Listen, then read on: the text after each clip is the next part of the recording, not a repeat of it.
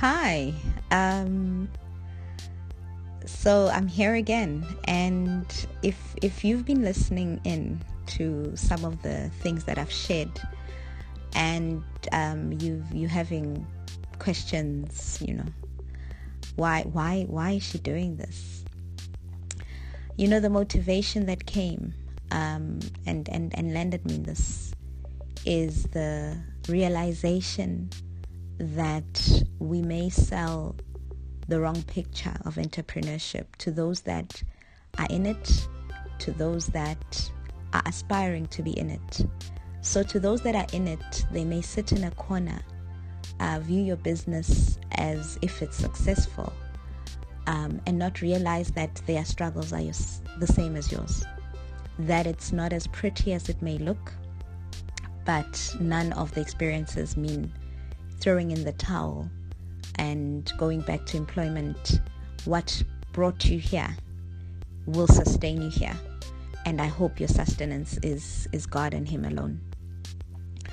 Um, for those aspiring to come in, there's a glorified self employment card that we sell.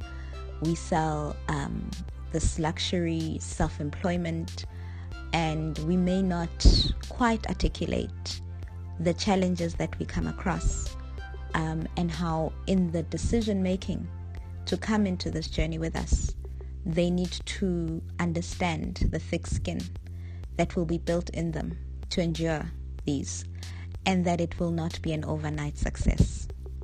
So that's my motivation. And and what i'm appreciating today you know is is the fact that I am having a very authentic walk and journey in entrepreneurship. and it's really about sharing authentically what I come across as I do this. And and today is quite significant because I I I am appreciating today authentic connections. I'm appreciating the authentic people that I meet along the way. Um, the real stuff the real kind of people, people who've who've who've, who've endured stuff, things that you thought um, your story was challenging. You hear theirs and you're like, huh, all right, eh, I I really really should not be complaining. So today I met Vuyo. She's a journalist turned fashion and decor stylist. Uh, she's born to an Mbokodo that still works at a fabric factory and and surely at best that's where she gets her strength. So today at dress fitting turned into a whole afternoon bonding session with a god-fearing entrepreneur with a story. And i want to share Vuyo's story.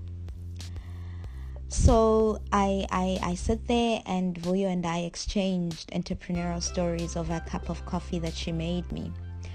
I noticed her attention to detail and consistent excellency even on the cup of coffee she served me from. I mean, even the teaspoon shouted style. So today I sat across a true reflection of your reality does not have to show in how you present yourself. See, when you look at Uvuyone, she oozes I am money. Her shop, her service, when you haven't met her, you can imagine a super typical Jozi Diva walking in with a do you know who I am look on her face. The type I've struggled and continue to struggle with since I returned to Joburg many moons ago.